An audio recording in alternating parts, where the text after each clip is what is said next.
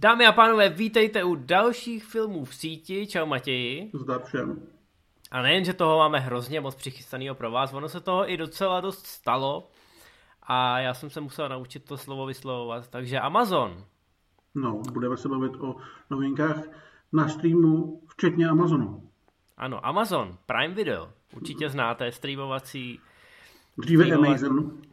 Ano, dříve Amazon, ale už jsme se rozhodli, že se přizpůsobíme Eh, správné výslovnosti. No Jeff Bezos eh, má spoustu peněz, teď dokonce mám pocit, že mu Senát odklepnul 10 miliard dolarů za nějaký vesmírný program. A tak se rozhodl, že ty peníze nějak investuje. Vy taky, když dostanete vejplatu, tak přemýšlíte, že byste si něco koupili. No a Jeff přemýšlel, že by si koupil MGM. Já už jsem myslel, že začal podporovat na Patreonu. to, to, to by bylo hezký od tebe, Jeffe. Teď, když už jsme se naučili, jak se jmenuje ta tvoje firma, Amazon, tak Amazon se rozhodl, že si koupí MGM s eh, katalogem 4000 filmů. Je tam spousta věcí, které my osobně máme rádi, ať už to jsou všechny filmy z roky, ať už to jsou Bondovky, ať už to jsou... No, co tam ještě mají? 12 rozněvaných mužů, to si pamatuju já z toho katalogu. Je tam toho spousta. Ty teď jedeš v těch starých filmech, tak zkus něco. No ale já si je nevybírám podle toho, kterýmu patří studio. Já tě spíš zajímají třeba režiséři nebo herci. Momentálně samozřejmě nakoukávám filmy o kamionech, že jo, protože jsem jako si vybírám opravdu tu kvalitku, ale já teď nevím, jako roky a Bond jsou jako nejslavnější značky. Už dokonce samozřejmě museli ujišťovat s tím, že se pořád počítá s tím, že Bondovky budou chodit roky. No. Protože jinak by asi fanouškům roklo bedně. No, tam je, to, tam je to samozřejmě komplikovaný, podívejte se na Moviezone.cz, kde to budeme postupně vysvětlovat. Každopádně Amazon tím získá obrovský katalog, který bude moct streamovat, tomu určitě pomůže i v té jeho celosvětové expanzi. Pokud no Amazon no. nemáte, tak všichni Rokyové, včetně Creedu, jsou teďka na HBO Go. ano, teď to bude ještě, teď bude takový to období divokého západu, který vždycky rádi řešíme, když potom se dostaneme k žebříčkům sledovanosti na závěr naší relace že teď ještě dobíhají ty jednotlivé licence u konkurence, které samozřejmě byly draze zaplacený, než si to všechno ty studia začnou hrabat pod sebe, pokud teda mají samozřejmě vlastní streamovací platformu. Tak, e, normálně novinky neřešíme, ale tohle jsme chtěli, protože přece jenom MGM, i když to není, už to není jedno z těch velkých studií, tak pořád je to ten mini major. A tím, že do něj Amazon zainvestovat, tak se v podstatě v tom Hollywoodu dostává na ty, na ty přední příčky. Už je to ten velký hráč, už to není jenom, že po každý vymetli nějaký festival a skoupili tam všechny indie. Teď už bude to provázání asi mnohem pevnější. Takže ano, začínají nám škatulata, možná jste slyšeli, že Discovery koupilo Warner Brothers, takže uvidíme, kdo bude další. Ještě je tam pár jako takových zbytků, spekuluje se o tom, že Sony by mohlo skončit v područí někoho dalšího. Takže i když to ne na první pohled souvisí se streamovacíma platformama, tak ve skutečnosti se tyhle nákupy často dějí právě proto, aby ten nový majitel získal katalog a ten potom mohl digitálně šířit. Takže ty konotace tam rozhodně jsou, proto o tom mluvíme dneska na úvod. A teď už se vrhneme na naše typy. Jako obvykle jsme vybírali dlouho a pečlivě, protože chceme, abyste se doma nenudili. Ano, teď už se otvírají kina, od 10. června dokonce i multiplexy ze vším všudy. Neznamená to, že by filmy v síti skončily, protože si myslím, že si spousta lidí zvykla na to koukat na filmy v pohodlí domova a určitě tuhle alternativu budeme my i vy chtít uh, náležitě využívat a toho obsahu se na nás valí čím dál tím víc, takže tahle relace bude mít svůj prostor a svoje místo. No my začneme samozřejmě typama na to, co najdete na uh, streamovacích službách už teďka a pak tady máme docela solidní nabídku na červen věcí, které teprve dorazí, ale nejdřív teda to, co si můžete pustit vlastně hnedka. Já tady mám na Prime Video, respektive Amazon, film, který se jmenuje Jízda do pekel. Mě šokovalo, že má 20 let, protože jsem si myslel, že je mnohem mladší. Na druhou stranu v něm hraje Paul Walker a to víme, že už ten jako docela dlouho s náma bohužel není. A ten film malinko zapadl, Kromě Polva, Pola Volka tam je třeba ještě Steve Zahn nebo Lily Soběsky, což byli tehdy docela našláplí eh, herci. Točil to John Dahl, profík na takový neonoáry a hlavně je to jeden z prvních scénářů J.J. Abramsem. Vůbec na tom samozřejmě nepoznáte ty jeho věci, kterými se později proslavil. Je to takový komorní thriller, variace na duel Stevena Spielberga, ve kterém dva bráchové a jedna holka jedou autem přes celou Ameriku a mají takovou tu vysílačku, kterou používají kamionáci a baví se a z jednoho se trošku vystřelí, akorát zjistí, že se vystřelili z takového, co je trošku magor. Takže začíná naháněčka s kamionem po celé Americe a je to velmi slušný a velmi napínavý. Točkalo se to několika videosequelů, ale ten první film, který tehdy v kinech úplně nezazářil, tak já se přiznám, že ho mám docela rád a docela mi tyhle malý thrillery chybějí. Navíc Volker tady vlastně poprvé po rychlé se ukazoval, že se nebojí takových těch trošku temnějších odstínů a temnějších filmů, jako udělal třeba potom Running Scared. A mám to docela rád, tak to zkuste. Najdete to tady na Amazonu, jak jsem říkal. Jde nám to hezky, ta nová výslavnost. Eh, já musím souhlasit, já jsem ten film, teda mě to úplně propadlo sítem, takže já jsem to našel až někde buď v trafice, nebo v nějakého časopisu to vyšlo. Já ani nevím, jestli to u nás bylo v kinech. Je možný, že ne, ale musím říct, že to DVDčko v té papírové pošetce, žaketce ještě tady někde mám a viděl jsem to už teda dávno, ale mám na to dobrý, dobrý vzpomínky. Bylo to takový příjemný překvapení. Všechno, co si řekl, si řekl úplně krásně a je to pravda. Tak, já jdu na Netflix, to je bez překvapení asi, a našel jsem si tam film, který asi nemusíme doporučovat, i když si pamatuju, že v době premiéry byl takový byla taková názorová rozepře, kdy redakce z toho byla úplně nadšená a někteří čtenáři říkali, že to je kryptofašistický a že tohle by se teda už dovolit nemělo. Tak ono to a... je trochu kryptofašistický. no a hele, jsou tam souložící krysy a mrtvoly v rakvích tam rotujou po silnici za běžného provozu a, a, vůbec. A jsou to Mizerové dvě. Což je film, u kterého ano, někteří fanoušci Michaela Bay už si mohli říkat, je to trošku moc, ale asi jsme netušili, co nás čeká potom. Nicméně, proč to sem dávám? Nejen proto, že tenkrát eh, jsme byli se čtenáři, s některými čtenáři trošku v rozporu, ale hlavně já jsem pochopil, že celou dobu jsem skálu používal nesprávným způsobem. Já jsem totiž jeden čas na skálu koukal furt Jo, že prostě neuplynul měsíc nebo rok, kdybych si ji nepustil a byl to takový hezký rituál, že jo. No a teď, jak trošku stárnu a už jsem trošku rozumnější, tak si říkám, hele, to je příliš dobrý film, než aby byl takhle splachovací. A jo, teď, teď už je mi líto si pustit tu skalu, protože ji považuji za takovou až sofistikovanou. Hmm. Že to je prostě ten jako echt akčňák, ten, ten, ten hoch, ta, ta vyšší kvalita. Kdežto ty mizerové dvě jsou úplně ale geniálně splachovací generátor dobrý nálady, protože se tam vůbec nic nebere vážně.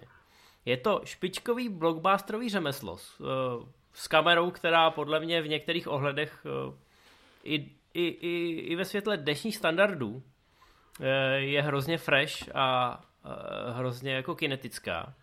Ale hlavně vidíte na každém jednotlivém herci, jak si to neskutečně užívá. Takže to je prostě ten letní blockbusterový film. Pravděpodobně už dneska uh, letos v kinech se dočkáme podobných uh, odlehčených uh, zábaviček. Já doufám, že to rychle zběsile 9 bude z tohohle ranku. Pak a je ten, se... ten zabiják a bodyguard, který to taky bude trošku zkoušet tímhle směrem. To je pravda, to je pravda, ale kdybyste se vyloženě jako jo nemohli dočkat a chtěli jste si něco takového pustit hned, přece jenom venku už svítí to sluníčko a už je tady ta letní sezóna oficiálně, tak si dejte druhý mizery, já nevím, možná jste je neviděli, možná jste je viděli dávno, ale je to opravdu paráda. My jsme měli velkou radost s Matějem z té trojky, že se jí povedlo docela úspěšně navázat, ale ta trojka je do jistý míry taková temnější. Taková dramatičtější, když to ta dvojka, to je prostě bezstarostná jízda. A ano, je, je, to, je to místama too much, ale pořád ještě je cítit, že tam toho Beje držel za flígr ten Bruckheimer a povedlo se jim ten koktejl tropický z Miami namíchat úplně skvěle a já jsem si uvědomil, že tohle je teď eh, ta moje skála, že tohle je ten film, který chci vidět párkrát do roka a jsem rád, že jsem ho na tom Netflixu viděl a hned jsem si na to kliknul a z pěti minut bylo 50, znáš to. Prostě je to film, který ať už ho zapnete odkudkoliv, tak to jsem chtěl říct. Přijdu, pustím mi jednou, je to zrovna je a vlastně chci to sledovat dál. Je to no, přesně, jak vždycky říká Cival, že jde kolem televize a tam na AMC něco běží a on to prostě musí dokoukat. Tak to je pro mě tenhle film. No já půjdu na film, který asi takový nadšení u něj nebude, ale já mám docela rád. Jmenuje se Loupež na úrovni a je na HBO Go. A je to takový podivný komediální heist, ve kterém se krade tuším nějaká strašně stará kniha. Je to hodně založený na nějakých podrazech a nějaká stará nevyřešená minulost, ale má to strašně zábavný postavy. Hlavní roli tady, tady má Kurt Russell, který vlastně byl po docela dlouhý herecký pauze, takže jsem rád, že ho vidím a ještě vlastně hraje takového toho vysloužilého kaskadéra, ne filmového, takového toho magora, co na těch motorkách přeskakuje ty auta a takovéhle věci a moc mu to nejde, vždycky se strašně rozbije. Jeho bráchu, který je trochu svině, hraje Matt Dillon, pak je tam Jay Baruchel, je tam Terence Stamp, je tam Catherine Winnick, prostě docela sympatický lidi. Taková ta kanadská atmosféra tomu dodává takovou sympatickou maloměstskost, že to vlastně to nejsou Dennyho parťáci, všichni jsou to takový ty, takový ty podvodníci a loupežníci dělňasové. A ačkoliv sama o sobě to asi není až tak uspokojivý jako právě ten zlodějský film, tak mně se na to hrozně dobře kouká právě kvůli těm hercům a strašně příjemně mi to tehdy uteklo a furt na to vlastně vzpomínat. Takže já se to dám asi znovu a vy to minimálně zkuste. Je to, není to, prostě nejsou to Dennyho parťáci nebo něco podobného, ale je to velmi fajn. Ty jsi to viděl? Já to vůbec neznám, jak, jak je to v originále? Ježiš, to vůbec nevím. No vidíš to, ale vůbec, já jsem se furt snažil to dekodovat, jak si říkal, ten děj a ty herce a zjistil jsem, že mi to asi muselo úplně uniknout. A já no, mám teď fakt, kurta... Fakt malinký film to je, jo. říkám, dělali to, dělali to fakt, myslím, Kanaděni, takže uh, u nás to, nevím, jestli to vůbec jako vyšlo na nějakém nosiči nebo něco takového. Teď už to hledám, je to teda rok 2013. Aha, hmm. to, točil to Jonathan Sobol, což je člověk, který ho nikdo nezná, podle mě. A No, je to kanadsko-americká věc, má to 86 minut, takže to rychle uteče, to je úplně ideální. No, já totiž, já mám teď Kurta Rosla hrozně rád a tohle by mi mohlo sednout a i ten žánr se mi líbí, že na to bych měl vyloženě chuť, tak, tak to si dohledám, to je dobrý. No a až tohle všechno nakoukáte, měli byste hned začít, protože já tady mám ne jeden typ, já mám rovnou čtyři. Já vám jenom řeknu, jak probíhá příprava, příprava této rubriky. Já nachystám filmové typy. Pokud možno tam nedám Netflix, protože vím, že Vašek je líný hledat cokoliv jiného. On teda doplní ty věci z Netflixu, které se hledají úplně nejjednodušejší a doplní je takovým způsobem, že místo jednoho typu má pět. Já bych rád řekl. Teď, když jsme tady upřímní, když je to tady ta, ta spověď teda, tak já bych chtěl říct, že mým životním údělem je přesvědčit lidi, protože já vždycky vidím ty komentáře, já na Netflixu zase nic není a podívejte se, co oni mají za blbý novinky a tak dále a tak dále. Já vždycky prostě spustím Netflix, tam mi to nabídne prostě po těch úvodních klasických eh, servisních rubrikách jako My List a tohle byste měl dokoukat a tak. Tak je tam prostě třeba Blockbuster Movies, jo, a teď prostě vidím, že je tam line 30 filmů a z toho bych si z fleku třeba 22 filmů pustil. Prostě ty archivy, ty katalogy, než si je ty studia stáhnou pod sebe, tak tam pořád ještě jsou. A lidi, kteří mi furt do kolečka někde v diskuzích zhrzele brečej nad tím, že si tam nemají co pustit, protože tam nic není, tak jsou slepí. Proto já chodím vždycky na ten Netflix, vytáhnu tam, netrvá to dlouho, vždycky tam vytáhnu nějakou archivní věc a musím těm lidem vtloukat do hlavy, že prostě blbě koukají, nebo možná nemají rádi ty filmy tak moc, jak si myslí. Ale budíš, hele, každý ví, kdo je, nebudu nikomu sahat do svědomí. Ale když už jsme teda upřímní, jo, tak ten Kenshin, který ho teď budeme doporučovat, ten dorazí na Netflix ve stejný den a jsou to všechny filmy, jak ty nový, který měli premiéru relativně nedávno, tak jednička, dvojka. A teď jsme zrovna tady s Matějem řešili, že jsem k tomu nenapsal datum a Matěj říkal, pozor, pozor, ten jeden film možná bude o týden dřív. Tak jsem ho to poslal zkontrolovat a toho samozřejmě trošku naprudilo, protože dělá práci za mě. A kdo měl pravdu, Matěj? Um, nevím, já jsem tě teďka neslyšel, teď jsem vypadl. Jo, jo, to, to je ten tvůj internet, no. Dobrý. Takže Ale osm... ještě, ještě než o tom začneš básnit, tak vlastně já s tebou souhlasím v tom lovení těch věcí. Na tom Netflixu jsou zajímavý kousky, já jsem se nějakým záhadným způsobem, vůbec nevím, jak proklikal vlastně na obrovskou nabídku uh, žánru teče, jestli ti to něco říká, což jsou takový ty extrémně brutální a násilný italský detektivky ze 70. let, které na tom Netflixu prostě taky jsou. Jo? Takže Ono to chce trošku se snažit jít někam do hloubky. Ono je samozřejmě e, fakt, že ten Netflix to člověku úplně neumožňuje, protože mu primárně nabízí to, co chce vidět těch 90% lidí, kterým prostě fakt stačí, jakože v tom hraje Cumberbatch nebo někdo, koho trošku znají a že mhm. tam bude třeba kouzelník a to je všechno. Jo?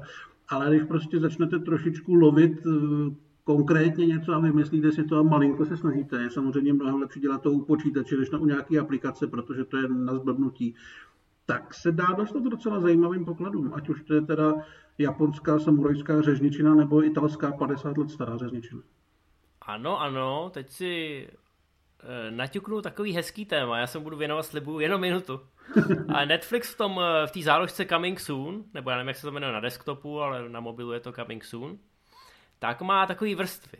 Jako první vám nabídne ty svoje věci, které budou mít premiéru, logicky, protože je chce tlačit. Pak jsou to ty hollywoodský katalogy, protože to jsou filmy, které už znáte a pravděpodobně jste je viděli. A potom, když teda jako jdete fakt hloubš a hloubš, tak tam jsou obskurní seriály, Coco a tak podobně, ještě se k němu dneska dostaneme. A pak tam začne eh, opravdu docházet k zajímavým věcem, kdy teda vidíte filmy, které neznáte, ale říkáte si, hele, tohle je úplně jiný kafe. Protože Netflix před pár měsícema, možná už je to před pár lety, ale před pár měsícema jsem si toho začal víc všímat. Už, jsme, už se k tomu zase vracím po třetí, jo. Hollywoodský studia si teď ty katalogy budou hrabat pro sebe. Takže co zbývá na tom trhu? Evropské věci, které mají nezávislý distributory, že jo? A jsou to, je to, le, je, je to levná kořist pro Netflix. Netflix může jít do finského národního filmového archivu, praští tam tím kufříkem plným eh, tisíci dolarovek o stůl a řekne, dejte nám všechno. Jo, a teď postupně vidíte, že tam jakoby v těch spodních patrech toho Coming Soon, to, co vy nikdy neuvidíte na té hlavní obrazovce, tak jsou tam třeba 50 let starý finský filmy. Nebo jsou tam italský detektivky, jak říkáš. A já jsem viděl, že i některý naši kolegové vzdělaní filmové věci se teď začali rozplývat ve svých statusech nad tím, že hele, tady na Netflixu jsou teď tři slavný finský dramata z roku 53. Jo, a vás to pravděpodobně jako by to neoslovilo, protože vůbec nevíte, že ty filmy jsou slavný, nebo že třeba vyhráli, já nevím, festival v Benátkách v době, kdy váš děda ještě tahal kačera. Ale začíná to tam přibývat a Netflix začíná jako ten svůj katalog polstrovat těma evropskýma klasikama, o který jakoby nikdo nemá zájem, ale jsou velmi levný na pořízení, jo. takže pak, pak můžete dojít k tomu, co tady má Matěj a třeba najdete 50 italských detektivek. Já jsem vlastně psal, když jsme řešili rok v kostce, jako největší událost to, že Netflix eh, si sehnal filmy z českého archivu. Jsou tam na samotě u lesa a podobné věci. Někdo se mi tam jako vysmál, co to je za blbost že co to je za událost, ale podle mě tohle je přesně ten důvod, proč oni vyhrajou ty streamovací války, protože až budete nutit svoje rodiče a prarodiče k tomu, aby si pořídili nějakou streamovací službu, tak jim je úplně jedno, že na Netflixu je nový Snyder. Je zajímá, že tam najdou palíčky a že tam najdou starého svěráka. A podobný to bude v tom Finsku, kde to publikum taky bude zajímat, že tam najde 70 kovou klasiku, kterou natočili někde o životě nějakých obráběčů kovů v Helsinkách. Jo. Takže myslím si, že toto je strašně důležitý ale třeba teprve až za rok nebo za dva se ukáže, že je prostě pro tu válku důležitější mít tam komplet Zimmermany, než mít tam komplet Star Wars. Minimálně pro ten náš trh.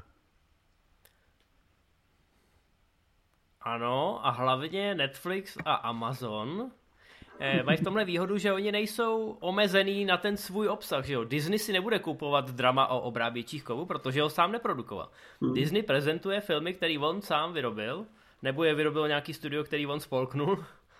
Ale v tomhle je výhoda ať už Netflixu nebo Amazonu, ale i těch třeba lokálních VOD, jako je Aerovod a tak podobně, eh, že nabídnou tenhle ten Eh, tenhle ten obsah, který přesahuje tu hollywoodskou, tu studiovou tvorbu. Takže ještě, ještě to bude velmi zajímavý. A přesně jak říkáš, naši rodiče, ty se budou zajímat spíš o ten archiv, ať už bude český nebo francouzský filmy, veselohry s četníkama. A myslím si, že tímhle směrem ten Netflix teď hodně nakupuje a že to ještě může být nečekaný trumfový ESO. No, u čeho jsme byli? U Kenshina. ano, Japonsko, Kenshin.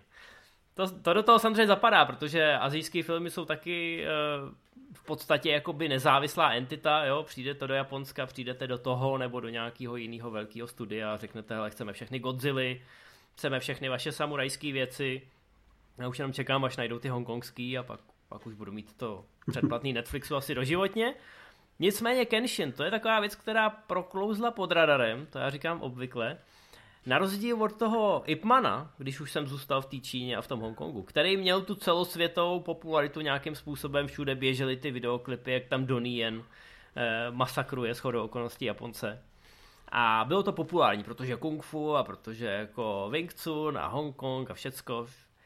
Ten Kenshin je naprosto famózní a je to ještě mnohem epičtější, nicméně s tím i panem se to dá nějakým způsobem spojit, protože je to taky nějaká čtyřdílná epická série, která dohromady eh, dává nějaký uh, uchvatný příběh plný zajímavých postav.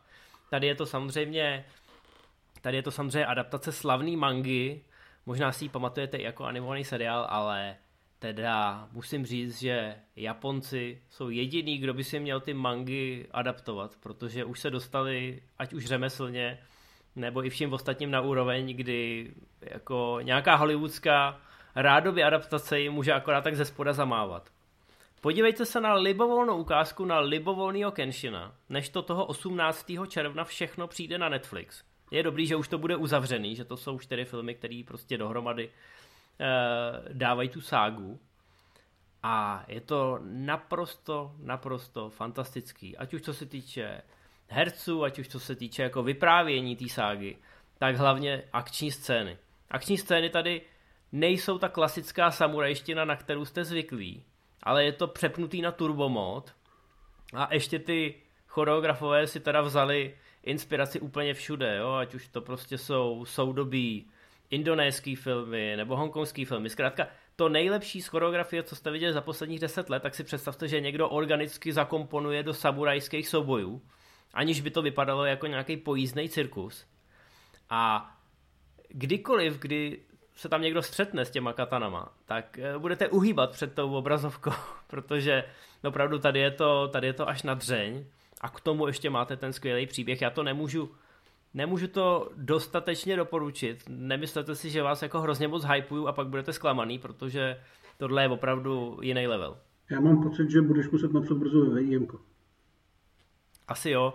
E, možná, že napíšu i nějaký téma, protože jak říkám, teď to bude konečně, nevím, jestli to bude s českýma titulkama, ale bude to každopádně dostupný i lidem tady v českém regionu oficiálně, legálně od 18. A jsem rád, že to vysypou takhle naraz a lidi si to budou moc nakoukat, protože uh, tahle série si opravdu zaslouží větší popularitu, ať už u nás nebo globálně. Je mi trošku líto, že na rozdíl od toho Ipmana se to jakoby nechytlo, uh, ať už v té komunitě těch hardcore fandů nebo u běžných diváků. Teď jasně, Netflix to nebude sypat na hlavní stránku, jakože hele, hele, máme tady Kenshina ale dostane se to k nám a já jsem rád. Je to samozřejmě i tím, že prostě teď Netflix nakupuje trošku jinak. Že neplení jenom ty hollywoodské archivy, ale rozlíží se i v té Asii a Evropě. Není to první velká azijská věc, kterou na Netflixu najdete, ale je to jedna z nejlepších, takže jsem rád, že se tam takhle pohromadě dostane. Já bych to hrozně rád taky vychválil, ale já si nejsem jistý, že jsem to viděl. Já že jsem dva, tři roky zpátky viděl přesně něco, co by do toho, toho zapadalo a že se mi to líbilo, ale nejsem si jistý, jestli to byl Kenshin, takže budu spíš říkat, že se na to těším. Tak, super. No, no jdeme ještě, na seriál. Jdeme ještě na seriál. máme seriál, ano. Máme tady klasiku, která letos slaví 20 let. Ale myslím si, že na ní to není vůbec vidět a že to je vlastně jedna z nejlepších věcí, která pro televizi kdy vznikla. A stojí za to dát si repete, rozhodně stojí za to vidět i poprvé, pokud jste ji náhodou neviděli. Eh, já to mám doma i v krásném steelbooku a je to Bratrstvo neohrožených. Opravdu epická věc eh, z druhé světové války, kterou produkovali Tom Hanks se Steven Spielbergem. A točí se vlastně kolem Američanů a snahy dostat se do Německa, zlikvidovat Hitlera. Je to zaměřený na boj v Evropě a je to v podstatě já jako nechci říkat, že to je duch. No tak můžeme, že to je duchovní nástupce Zachraňte vojna Ryana, protože ten Spielbergovský vizuál tam je vidět, zároveň je tam vidět ta práce s těma postavama, ale má to 10 epizod, které jsou všechny strašně gigantický a strašně moc hrdinů, takže je možný se jim věnovat. Jsou tam fakt třeba díly, které se totálně zaměřují na jednu postavu, která tam už potom není prakticky vůbec vidět. A má to celý v každé epizodě trošku jiný tempo, trošku jiný styl. Má to výborné obsazení. je tam pár lidí, kteří tehdy byli trošku slavní, ale taky lidi, kteří nebyli vůbec slavní, ale jsou slavní dneska. Takže když se budete dobře koukat, je tam Simon Peck, je tam Tom Hardy, je tam Michael Fassbender, je tam Jimmy Fallon, myslím. Jo. Jinak hlavní roli má Damian Lewis, který si myslím, že uh, nikdy nic lepšího neměl. Je tady výborný. Je tam uh, Ross Geller z Přátel jako strašná svině, David Schwimmer. A fakt je to jako vrchol epický televizní produkce, který sice má ty dvě dekády, bude to teda v září, ale my o tom chceme mluvit teďka, protože to máme rádi. A myslím si, že to je výborný. Já nevím, jak mi to vychválit. No nejde to, to je stejně jako to Kenčina v úvozovkách. Cokoliv, co řekneš, tak eh, to neznamená, že by lidi měli přehnaný očekávání a pak by si řekli, Pff. Hmm. Já myslím, že tady vás, eh, tady vás odpálí z papučů už první scéna. Nicméně já jsem rád, že to tady chválíme a doporučujeme, protože často se setkám s tím, že když se mluví o seriálech z produkce HBO, tak lidi jmenují takový ty klasiky, že jo, prostě Sopránovi a samozřejmě hra o trůny a tak. Málo kdy, málo kdy si někdo vzpomene na Bratrstvo neohrožených. Ano, nebo je třeba, to... Nebo třeba na Řím. Nebo třeba na Řím. Je pravda, že Bratrstvo je minisérie, že se to zkrátka vystřílel během těch deseti epizod, není to něco, co by mělo několik sezon, ale až uvidíte libovolnou epizodu, tak pochopíte, že tady se, tady se utráceli peníze ve velkým, protože ten Spielberg z pozice producenta si nechtěl udělat ostudu, nechtěl, aby mu někdo říkal, že tak jako Ryan byl super, ale tohle je odvar. A tady opravdu v některých scénách máte, jasně, nemáte ten pocit, že jste na té pláži, protože to je scéna, která je asi už nezopakovatelná.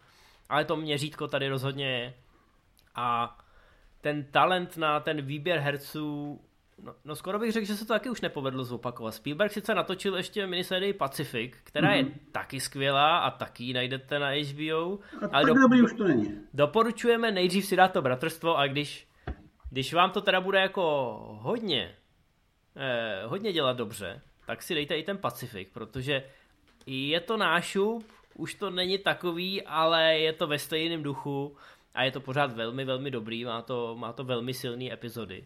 Takže určitě si tím jako neskazíte první chod. Ale bacha nekončíme, protože Spielberg, Hanks a Kerry Fukunaga teďka chystají třetí podobný seriál Masters of the Air, který se bude zabývat posádkama bombardérů, který byly v Evropě a mělo by to běžet na Apple a nejsem si jistý, jestli letos nebo příští rok, ale vlastně cílem bylo natočit třetí díl této váleční ságy. Eh, Hanks už dlouho jako avizoval, že by chtěl vyprávět právě o pilotech a o letcích, takže eh, je dobrý se na to asi připravit, protože to pravděpodobně bude gigantický. No, Apple dobře platí, mám pocit, že Apple klidně mohl zasponzorovat, aby opravili ty bombardéry a natáčeli to ve skutečnosti bez CGI. No a prachy jim asi zbyly, protože stejně jako u toho Pacifiku, tam, co jsem koukal, žádný hvězdy nejsou. Nejslavnější jméno, co jsem zaznamenal, byl syn Judaloa. Hmm. No ale na to, na to jsme samozřejmě natěšení. No, jasně. Tak uh, zkuste, zkuste to dohnat s bratrstvem, i pokud jste ho třeba viděli, já vím, že tenkrát, tenkrát to viděl každý v naší no, generaci. Jasně, no. Když to měl premiér. televizi, myslím, později. Hmm. Ale i po letech to má, má to koule, má to atmosféru, protože je to fakt jako založený na těch silných příbězích a silných postavách. Vlastně každý díl končí tím, že ty veteráni, kteří to prožili, se k tomu nějak vyjadřují a ještě dodávají nějaký ty nějaký ty detaily a má to takový ty reálnější emoce. No a i ta válka je tam hodně analogová, jako asi tam, sem tam je nějaký CGIčko, ale je to v tom duchu, že si toho skoro vůbec nevšimnete, protože e, ty bitvy jsou tam samozřejmě intenzivní. Tak, e, já mám pocit, že už jsme teď tak... No, no, no, no, jsme. Stopáží jsme trošku utekli, ale to nevadí, protože teď to dožademe, protože máme spoustu červnových premiér. Eh, ano, otvírají se kina, už jsme to zmínili, ale zároveň bude na co koukat i doma. A začneme na tom Apple.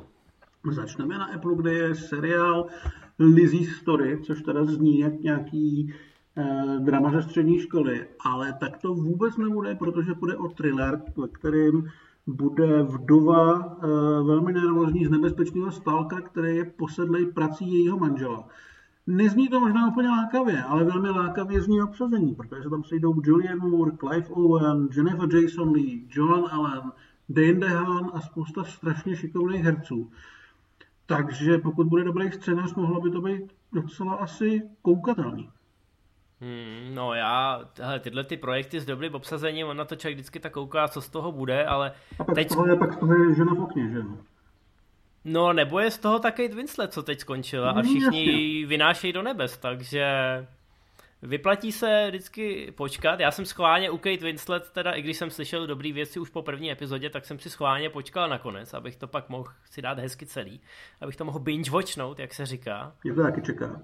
A těším se na to, těším se na to. Ale toho 4.6. to je v podstatě no zítra, když to tak vezmu, protože tohle vyjde pravděpodobně ve čtvrtek 3 tak eh, doufáme, že máte hodně času, protože tady máme ještě dva typy. A jeden je na Netflixu, je to Extreme a doporučoval jsem to já Matějovi, protože se mi docela líbila ukázka. Mm. Eh, oni teda jako samozřejmě to okamžitě překřtili na španělských 96 hodin, což je trošku zavádějící, protože tady, tady je to měřítko v úvozovkách trošku jinde, ale hlavně je to je to taková jako rodinná msta. A je to výrazně, výrazně stylizovanější, si myslím, vizuálně. Ano, všichni tady nosí katany a oblíkají se do Matrixovských vzorů.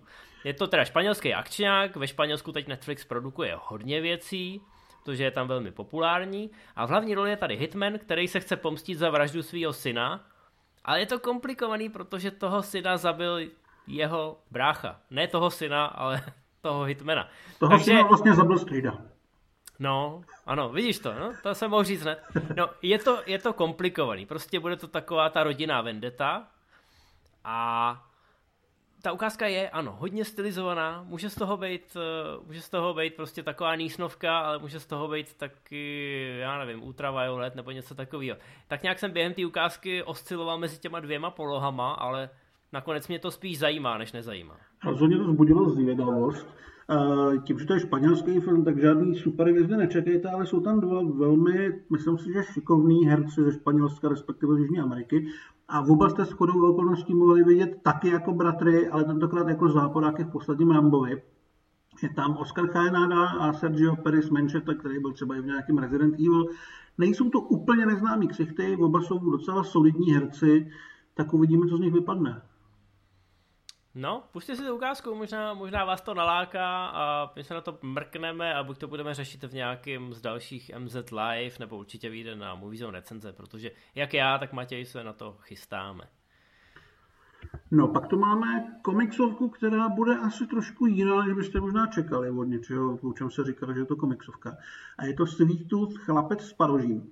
Komiksový seriál, který vychází z předlohy Jeffa Lemajera, pokud to dobře, a tak se odehrává v nějaké blízké budoucnosti, kdy vypukl ošklivý věr, který trošku zdeciloval lidstvo, ale navíc se začaly rodit děti, které jsou takový hybridi se zvířatama. Takže hlavní hrdina je devítiletý kluk, který vypadá trošku jako jelen a žije s tátou někde uprostřed divočiny daleko od lidí, protože samozřejmě přeživší lidi jsou velmi nervózní z podobných eh, podobně vypadajících hybridů a trošku se to zkomplikuje a on musí najednou po boku takového gigantického poutníka vyrazit přes tu zdecimovanou Ameriku a zkusit najít místo, kde by mohl být bezpečí.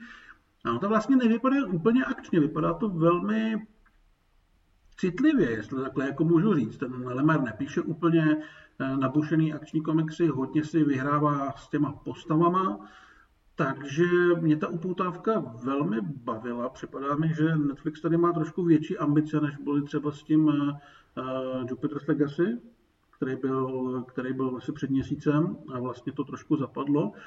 Mohlo by to být fajn, navíc to režíruje a kompletně zatím stojí Jim Mickle, což je velmi talentovaný filmář, který dělal třeba skvělou Zemi kůlů, a nebo uh, takový ten thrilleru, který ho vždycky zapomenu název, když je to super. Michael C. Hall tam hraje Sam Shepard, Wyatt Russell, takový jako uh, velmi extrémně temný a zlej film, jako hnedka zkusím najít.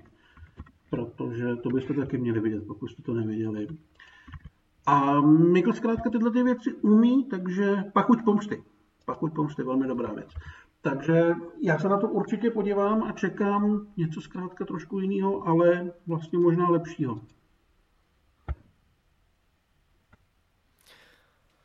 Já řeknu ten blbej vtip hned na začátek.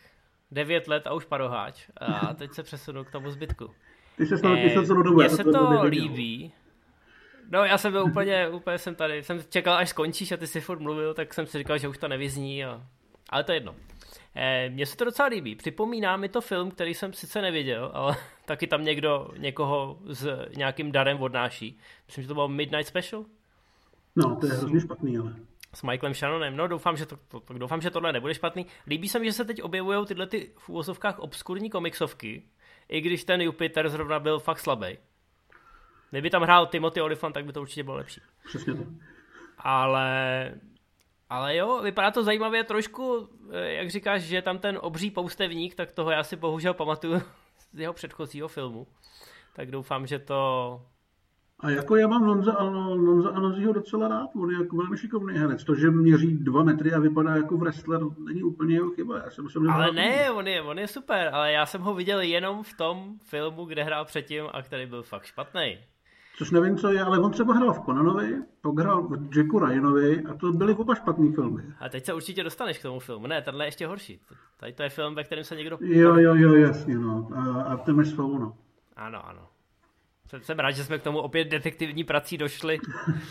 A to nebyla jeho chyba, určitě ne, určitě ne, takže třeba si to tady napraví a já bych rád zase viděl hezkou komiksovku. Já jsem se trošku styděl po tom, co jsem toho Jupitera absolvoval, že jsme ho doporučovali, že jsme ho i zmínili, protože to já, opravdu... jsem, já už se právě z těch upoutavek jsem si říkal, ty vole, tohle vypadá jako šestá série Arrow nebo něco takového, že už nemají prachy a že už na to serou a že to moc nebaví vlastně nikoho.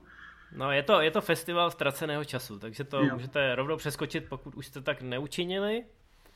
A my jdeme dál, my jdeme dál. Teď uh, budete mít chvilku času nakoukat ty věci, co už jsme zmínili, protože další typy až 9.6. Zůstaneme na Netflixu a je to sci-fi probuzení. Uh, vypadá to jako druhořadá, vlastně až třetí řada sci-fi, hraje tam Gina Rodriguez a je to taková bečková variace na potomky lidí, aspoň tak mi to připomíná, připadá z těch trailerů a odehrává se to ve světě, na který spadnou, myslím, že nějaký, nějaký hvězdy padají nebo co všichni na to čumě a najednou nemůže nikdo spát. Což je prvních pár hodin asi hrozně super, jenomže po pár dnech začnou lidi totálně magořit a Gina Rodriguez má tuším dceru, která jediná spát dovede, takže jí potřebuje dostat k nějakým věcem, který zjistí, jak je možný, že dokáže usnout. A já se trošku bojím, že až ten film vyjde, tak budou recenze plný takových těch blbých vtipů, že to je kvůli tomu, že viděla ten film.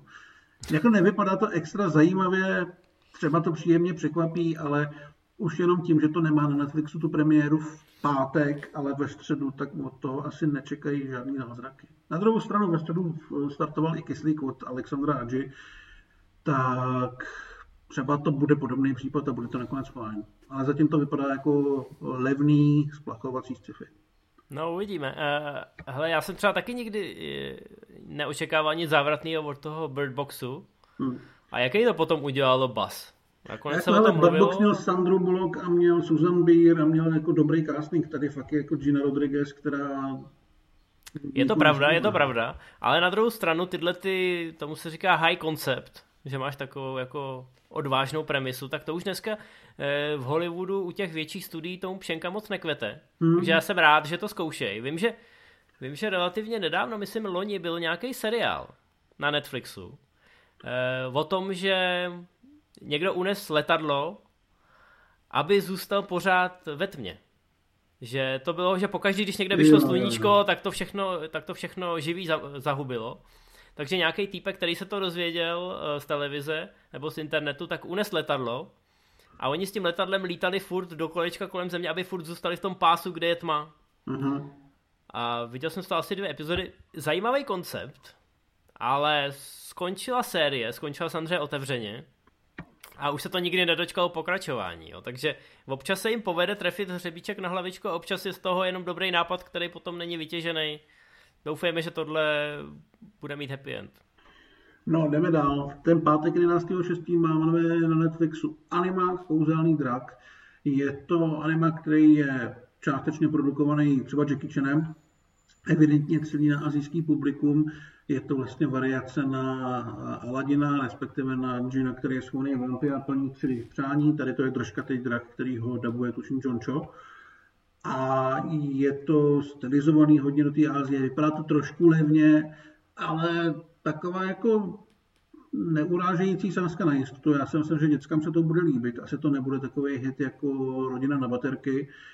Na druhou stranu nejspíš to neurazí. Ale nevím, proč bych se na to měl koukat já jako dospělý člověk. Protože draci jsou teď in. Dobře.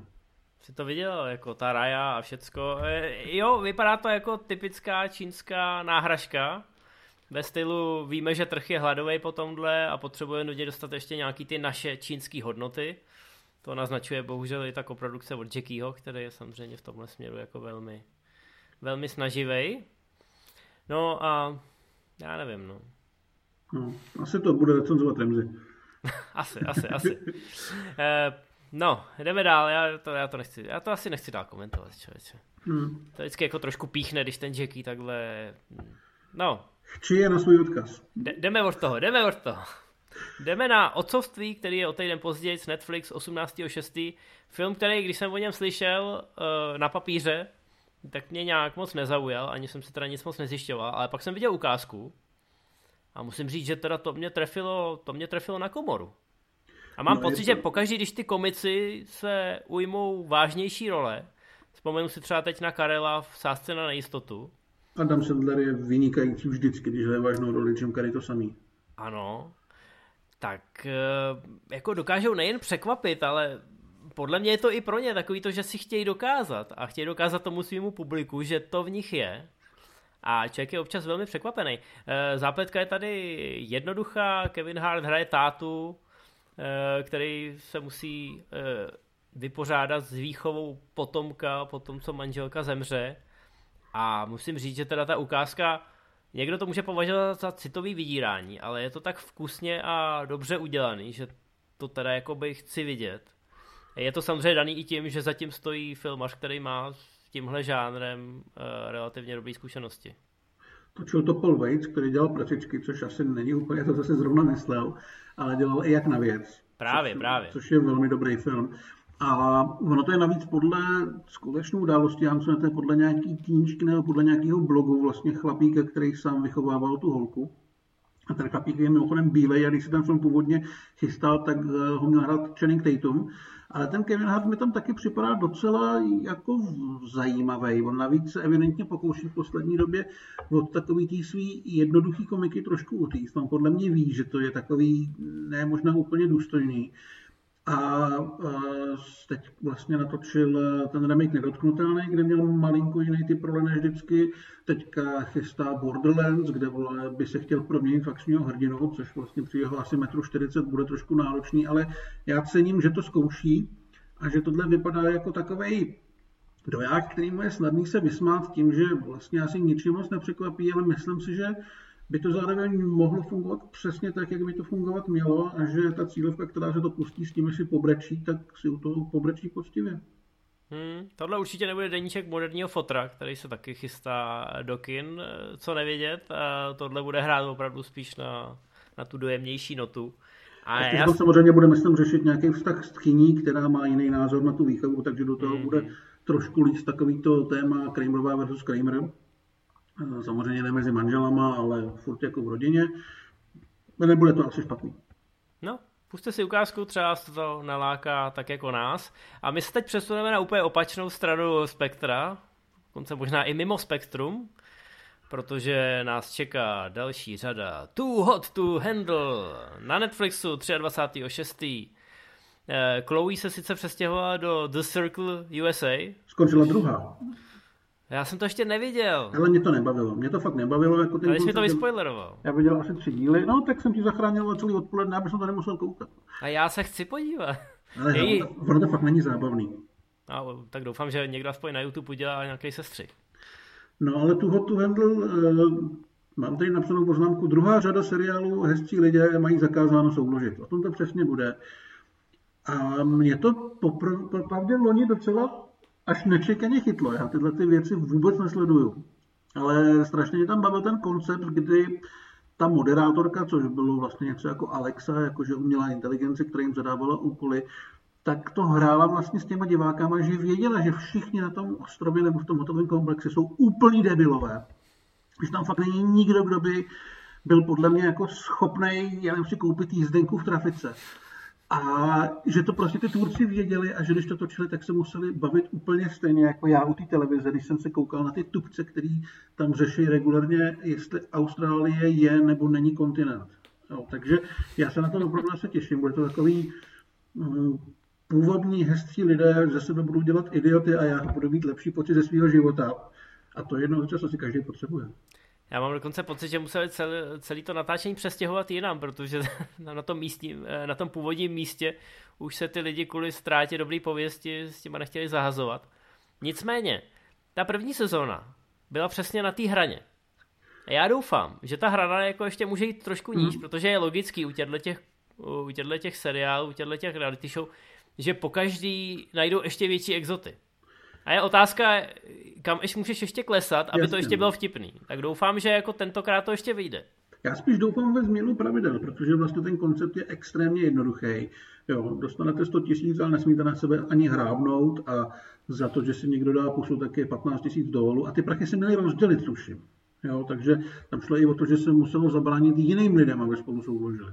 A to je prostě málo a hlavně, kdo tu první řadu viděl, tak vlastně to má prokouknutý, takže já doufám, že to bude mm-hmm. nějakým způsobem oživený, aby to bylo atraktivní. Je to teda a další z těch novinek Netflixu, která nepůjde ven komplet, ale půjde v nějakých blocích několika, takže vám to vydrží pár týdnů. A já věřím, že to bude stejně kvalitní jako posledně.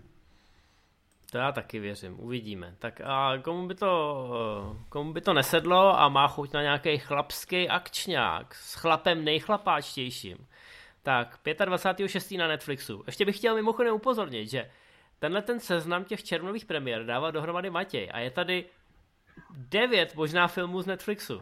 Je to jo? tak. On je problém v tom, že HBO samozřejmě premiéry nemá, protože všechny vyzobe Max, který u nás oficiálně není. A ty věci potom jdou do českých kin. A Amazon asi má prostě prd, no. Ano, ano, za chvilku se dostaneme k těm premiérám, nepremiérám, ale, ale jenom abyste... Že jsem, že jsem čerpal z několika zdrojů, já jsem to ověřoval, takže je samozřejmě možný, že oni něco, jako nějaký překvápko přidají, ale Bůh ví kdy a Bůh ví co. Na druhou stranu to, že první nebo druhý červencový týden je hnedka na Amazonu ta Tomorrow Wars Christian Prater. Mm-hmm. No ale abyste si nemysleli, že Netflix platí jenom mě, jo. Mě to neplatí. Matěj má nový triko na sobě dneska, takže já si myslím, že odtud vítr vane. Ale pozor, já mám triko s Ronem Swansnem, který je v Parks and Recreation a to je na Amazonu. A, ah. no, tak jo, tak tím jsi to zachránil asi. Teď, teď už víme, kdo tě platí. Tak, ale hele, chlapský film s chlapákem je samozřejmě The Ice Road a hraje tam, a já to řeknu, a řeknu to tak, jak jsem se to naučil a klidně řvěte na mě v komentářích, je to, jakže to říkám? No říkáš Liam, myslím. A je to? No já nevím, co to má být Liam. Já bych řekl, že tam bude hrát pan Neeson. Pan Neeson, taťka Neeson samozřejmě, který je největší chlapák, ať už hraje cokoliv. A tady bude hrát kamionáka. A ty teď máš nakoukaný ty filmy s kamionákama, takže nám to hezky představ. Hele, já se na to strašně těším. Má se to odehrávat někde na severu Kanady, kde je vlastně diamantový důl, který po nějakém závalu Eh, se z, něj, se z něj nemůže dostat asi 30 lidí, kterým dochází vzduch a mají nějakých 72 hodin nebo kolik, než umřou. A je potřeba do, dostat tam nějaký turbíny nebo něco takového, co by vlastně ty lidi zachránilo nebo prostě jim tam pumpovalo vzduch, nevím. Jenomže, jak to je prostě někde úplně v prdele na severu, kde nejsou silnice a tak, tak je potřeba dostat je tam kamionem. Nevím, proč ne vrtulníkem, určitě bude nějaká bouře nebo něco takového. A oni musí přejet část té cesty po zamrzlém oceánu, který pochopitelně začíná pomalu tát. Takže prostě tři veliký kamiony, v nich šest drsňáků, eh, někdo z nich bude umyslem zrádce nebo něco takového, protože mám pocit, že se nami trošku střílí a musí rychle dostat eh, svůj náklad na nějaký odlehlý místo. A malinko to připomíná mzdu strachu, samozřejmě jako v Bčkovějším provedení, má to docela dobrý casting, kromě Nízna, tam je třeba Lawrence Fishburne, je tam Benjamin Walker, je tam Holt McKelleny a točil to Jonathan Hensleigh, který dělal Punishera s Thomasem Janem, což není úplně dobrý film, ale pak dělal gangsterku Kill the Irishman, což je překvapivě dost dobrý film. A hlavně napsal Smrtnostnou pas 3. Jako scénárista se hrabal v podstatně zajímavějších věcech. Přesně ano. tak. Jako přijde mi to že by to mohlo být zábavný. Vlastně jsem docela rád za tohle ten film v té kariéře, protože on už fakt nemá věk na to, aby ty lidi mlátil a aby před nimi utíkal. Takže když bude jezdit kamionem a uh, ujíždět před praskajícím lidem, tak by to mohlo být takový, nechci říct jako ověřitelnější, ale vhodnější jeho současnému fyzickému stavu. A je to taková dramatizace Ice Road Truckers a mm-hmm. podobných show, kdy se opravdu po těchto zamrzlých silnicích jezdí a dokonce i v době, kdy pomalu rozmrzají a ty kamionáci zkrátka musí využívat svých zkušeností a citu, aby někde nezapadli. Takže já jsem jedině rád, že se tohohle Nissan chytil. Každopádně já jsem jeden z mála lidí, kterým se líbil i ten sněžný pluh, který natočil předtím. Mm, nevím, co ti na to mám říct. Já, no, nej, ty, já, ty nejsi. Jedním, já jedním z těch lidí nejsem, ale jako, já jsem viděl i ten originál a mě ani ten originál nebavil. Jo, to a mě bavilo, že to bylo takový rozverný, takový hravý, nebral se to vážně, ale chápu, že to ne každý může sednout. Tohle vypadá, že bude podstatně eh, jakoby jako vypadá to hodně 90 možná až 80 ale v tom dobrém slova smyslu. No tohle bude jednodušší, tomu by nikdo nemohl uh, nějaký sarkazmus uh, přisknout, protože tohle bude podle mě úplně přímočarý akčňák. A možná je to dobře, možná, že tohle potřebujeme. No a pak tady máme Animák, 36. na Netflixu film Amerika film, o kterém já vím už jako dost dlouho, ale vůbec jsem o něm nikdy nepsal, protože jsem vlastně nevěděl, co od něj čekat. Teď už jsem pár teda fotek viděl a čekám toho strašně věci. Má to být střelný animák pro dospělý publikum, který se odehrává za americký války za nezávislost. A má tam být třeba George Washington s motorovou pilou a podobně. Takže bude to nějaký totální úlet. Uh, dabuje tam Channing Tatum, já mám pocit, že to i produkuje. A nevím, jestli o toho očekávat třeba něco tak odvážného, jako je South Park, ale mohla by to být taková jako příjemná divočina. Já jsem vlastně docela zvědavý, taky by to samozřejmě mohlo být strašně trapný. Napovědějí asi první trailery a uvidíme. Hmm. Jo, Netflix občas ty animáky má docela drzí, že se tam opravdu jako povolí cokoliv, tak, tak uvidíme, jestli to bude správným směrem. No tak. Pak, to máme, pak to máme věci ze streamu, které u nás nejsou, ale jsou to vlastně filmy, které se uh, dostanou k nám do kin. A jeden seriál, který se do našich kin nedostane, ale Disney Plus by no, si zasloužilo pozornost, si myslím, a navíc dřív nebo později prostě v těch Čechách bude. A český diváci se ho taky užijou, takže proč to neprobrat. Je to, je to komplikovaný, na podzim snad už budeme v naší relaci moct uh, řešit HBO Max a Disney Plus jako regulérní zástupce na českém trhu. A pak bude zajímavý koukat na to, eh, co půjde do kin a co půjde tam, protože už teď se to mění právě, protože Discovery se spojuje s Warner Brothers a Warneri tak trošku couvají od toho svého původního záměru pustit všechny ty kinopremiéry eh, do onlineu. Vypadá to, že ta Duna, která měla jít na podzim, tak dost možná do onlineu nepůjde a půjde zase jenom čistě do kin. A na online se samozřejmě dostane s nějakým spožděním. Takže samozřejmě sledujte nás, sledujte Movie Zone a budete budete aktualizovaný, ale momentálně je to ještě tak, že oni musí držet tu svoji statečnou tvář a házet to na ten online, ale zároveň mají samozřejmě mimo Ameriku eh, domluvený předem smlouvy, které jim zajišťují kinopremiéry. Ty kinopremiéry probíhají i v Americe a ne úplně špatně. Teďka vlastně měla hmm. premiéru eh, zároveň na streamu a zároveň v kinech ta Cruella a docela se na ní chodilo. Je to i velmi dobrý film, recenze se snad dočkáme příští týden a udělalo to, já nevím, skoro nějakých 30 milionů. Jo, jo, eh, my teď, budeme mít, my teď budeme mít novinářskou projekci, po ní samozřejmě bude následovat regulární premiéra v kinech, jak už jsme říkali, od 10.6. jsou otevřený se vším všudy. V Americe se ty kina otvírají rychlým tempem, teď jsme mohli vidět tichý místo číslo dvě, tak udělal už docela, bych řekl, blockbusterový čísla v americký box office, takže už se to postupně všechno otvírá.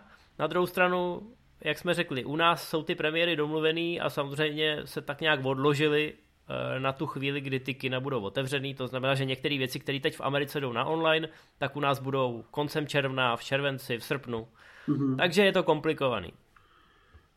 No ale my teda se vrátíme k těm filmům, o kterých teďka budeme mluvit, co se týče streamů a streamů v červnu a v Americe a je to v zajetí démonů 3 na Ďáblův příkaz, který tam pobíží na HBO Max, my se ho dočkáme v kinech.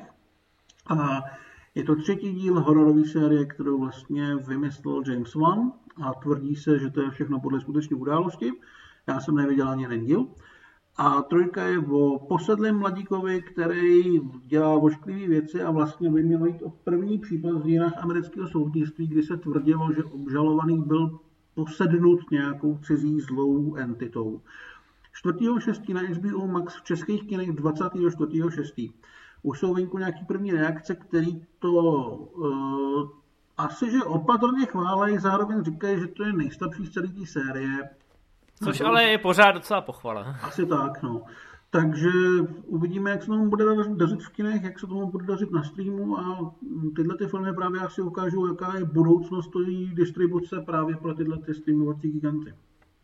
Jasný, jasný. Tak teď jdeme na Disney+, Plus, eh, to je ten seriál, projekt, který se do kin nikdy nechystal, ale vrací nám jednu z postav stříbrného plátna, po který se možná lidem stejskalo, a to sice Lokiho, Thorova nevlastního bráchu, mistra spiklenectví a musím říct teda, že po tom, co jsme viděli Falcona a Winter Soldiera a přišel nám takový až možná rutinní po té WandaVision, tak teď se zase vracíme do e, vzrušujícího světa experimentu. No, budiš. ne, já musím říct, že mě Loki jako postava extra nebaví. Nebaví mě ani poletí e, Toma Hiddlestona. Na druhou stranu jsem rád, že se tam objeví Owen Wilson a budou se tady nějak cest, bude se cestovat časem alternativní dimenze, bude se napravovat a předělávat nějaká časová linie. Spoustu věcí se asi může posrat, spousta věcí může dopadnout velmi zajímavě. Eh, tvůrci tvrdí, že to bude mít daleko sáhlý následky pro celý MCU. Takže určitě jsem zvědavý, ale vlastně ze všech těch eh, marvelovských seriálů mě zrovna tenhle ten od život zajímal úplně nejméně. Hmm. Mě to trošku připomíná ten koncept eh, s opravováním časových linií Umbrella Academy. Nemyslím si, že by to nějak vykrádali. V uh, Marvelovkách má tato, tenhle ten nástroj svoje stálé místo a nic moc si nevymýšlej. Na hmm. druhou stranu si myslím, to jak říkáš, že to bude mít daleko sáhlý následky pro celý MCU, že pro ně ten Loki může být způsob, jak některé věci, které teď třeba nesedějí, ať už kvůli covidu nebo kvůli, řekněme, úmrtí Chadwicka Bousmana, tak, tak jako můžou některé věci opravit. Mm, Nebo mm, jakoby mm. Eh, popohnat svým směrem. Asi tak. A všichni víme, že Kevin Feige to má prostě vymyšlený na pět let dopředu a když se stane něco nenadálého, tak prostě tam akorát opraví eh, některé linie, takže já si myslím, že tenhle seriál by k tomuhle mohl eh, dobře posloužit a zároveň by mohl být tak jako v úvozovkách převratný tím, jak eh, nějakým způsobem některé věci změní. Takže jsem, jsem na to zvědavý, líbí se mi i ten koncept, uvidíme. Já ještě teda musím říct, že mi to přijde vizuálně, audiovizuálně hrozně lacený. Jo. Že tam vlastně nevidím nic, co by mě nějak jako šimralo, když to řekneme tou odbornou hantýrkou. A, a ty trailery zatím nejsou úplně přesvědčivý, protože logicky sázejí na toho Lokiho a jak říkám, mě ta postava úplně nešimrala. Ale, ale určitě, určitě budu koukat, začíná to teda 9.6. Jsem zvědavý, to s tím vymyslí, protože toho potenciálu tam je strašně moc, vlastně mnohem víc, než třeba v, ve Falconovi a Winter Soldierovi, posunout to někam jinam. Na druhou stranu taky díky tomu je tam i velké množství věcí, které se můžou nepovíst. Je to pravda. Je to pravda, ale když si vzpomenu třeba na Endgame, a na ten moment, kdy se oni vrátili v podstatě na ten plac těch prvních Avengers, mm. tak tam mě to šimralo dost a pokud by třeba v celém seriálu byl pár takových situací, kdy se vrátíme někam, kde už jsme byli, a my víme, že Disney má dost peněz na to, aby to tam vypadalo teda do posledního detailu přesně tak, jak očekáváme, tak to si myslím, že to by mohlo šimrat. Hele, já, já budu připravený na všechno. Já budu připravený na šimrání, to v každém případě. Eh, máme tady film z Disney Plus Pixarovka Luka, která poběží na Disney Plus 18.6. A v českých kinech poběží o den dřív už 17.6., což je hrozně milý. Nebudeme muset čekat na nic dlouhého a můžeme všem američanům vykecat, jak to celý dopadne. Eh, je to teda italská Pixarovka, respektive bude se odehrávat v Itálii v 50. letech, v nějakém malinkém městečku, kde hlavní hrdina tráví prázdniny má se ladovat zmrzlinou, blbnou, hledat si kámoše a pak zjistí, že jeden z jeho kámošů vlastně není člověk, ale je to taková mořská potvora a bylo by asi dobrý, kdyby se o ní nikdo v tom městečku nedozvěděl, což se asi úplně nepovede. Mně to přijde velmi sympatický supoutálek. Je to moc super. Já jsem si teda doteďka myslel, že jsou oba mořské potvory, ale... Já mám pocit, tam jsou dva kámoši a kluk, jakoby, jo, jo, dva kámoši mořské potvory a kluk jeden, který je z... To je možný, to je možný. Každopádně, to tam je. Každopádně odehrává se to v Cinque Terre, což je takových pět italských uh, městeček, uh, co jsou takhle na pobřeží, mají takový hrozně pestrobarevný baráky. Já jsem tam byl před dvěma, třeba rokama. Je to naprosto uchvatný, každý mu to doporučuju. Myslím si, že teď po Pixaru se tam bude ještě dvakrát tak narváno, co obvykle.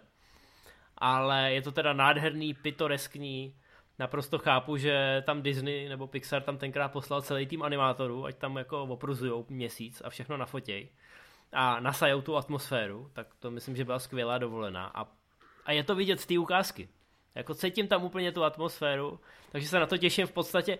Je to první Pixarovka, na kterou se těším jako primárně kvůli tomu prostředí. Jo? Ten zbytek je taková reverzní malá mořská víla, ale, ale fakt se na to těším, jako na to léto že si tam zajdu na tu dovolenou, i když zůstanu zadkem doma v Praze. Takže to je super.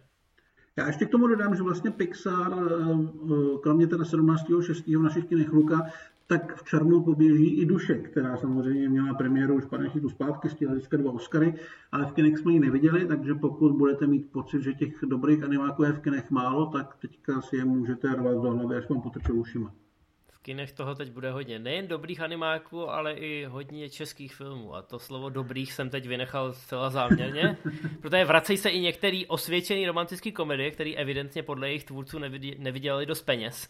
Takže jdou ještě pro další. Ale vrací se třeba i Smečka, která podle mě ten covid chytla úplně v ten nejhorší čas. Uh, hokejový drama, který jsem viděl a myslím si, že bylo velmi povedený na český poměry. Takže pokud budete mít pocit, že z nějakého morálního a vlasteneckého hlediska musíte, musíte trošku podpořit český filmaře a zajít aspoň na jednu českou věc, tak se klidně vyhněte asi všem těm matkám a bábovkám a tak a klidně běžte na tu smyčku, která je fajn. Má svý mouchy, ale eh, je to něco, co se u nás prostě netočí a je to škoda. Paráda. No a zakončíme ty naše typy eh, na HBO Max, kde má 18. června premiéru muzikál Život v Heights. A to je film, který k nám do kin půjde až na konci prázdnin, až 26. srpna. No, uvidíme, kolik lidí to do té doby uvidí jinde. Je to každopádně muzikál, který dělal John M. Chu a hlavně Lil Manuel Miranda, lidi, kteří stojí, nebo on stojí za slavným Hamiltonem, ze kterého kolega Dude má vlhké sny do teďka. Hamilton je super, jako vy jste všichni. A kolega prostě... Rybář taky, já ho neviděl. Já, já to viděl naživo, já to viděl v divadle. A bylo to boží. Super. Dobrý, já Každopádně... jsem muzikál viděl Cats, takže... Ale tohle, tohle, tohle vypadá velmi lákavě, samozřejmě jako se to odehrává na místě, kam bych se chtěl taky někdy vrátit. Ale tím, jak, že to lidi uvidí jinde, to si myslel určitě, že pojedou o prázdninách někam na dovolenou a tam to budou promítat, viď? No spíš jsem doufal, že pokud budou mít tendenci to vidět jinde, tak to udělají přesně tak, jak to říkáš ty, protože tenhle ten film by si asi to kino zasloužil, vypadá velmi dobře. Mm je velmi vychvalovaný podle prvních reakcí. Ty trailery jsou super. Odehrává se vlastně v, ve čtvrtí, kde žijou Portoričani, myslím, že v New Yorku to má být. A čtvrť se jmenuje Washington Heights, od toho je ten název. A je to samozřejmě takový ten příběh o tom, jak tam odsud utýct, získat lepší život, anebo jestli zůstat, když tam žije holka vašich snů. Nejsme, že to bude jednoduchý, ale od muzikálu asi nikdo nic extra složitýho nečeká. A zatím to opravdu vypadá fajn. No a tohle je, fajn. A jak říkáš, prostě velký plátno, hlasitý zvuk a aby podupával celý sál do rytmu, to je něco, co doma fakt eh, nevyrobíte. Hmm. Tak jo, tak to jsou typy na filmy, které neuvidíte, ale půlku z nich uvidíte, nebo vlastně všechny uvidíte, akorát si jeden budete muset počkat, to jedno jeho seriál. No. Tak. tak doufejme, že se to postupem času do konce toho roku trošku rozmotá a bude to bude to srozumitelnější, že tady nebudeme muset dělat ty verbální e, gymnastiky.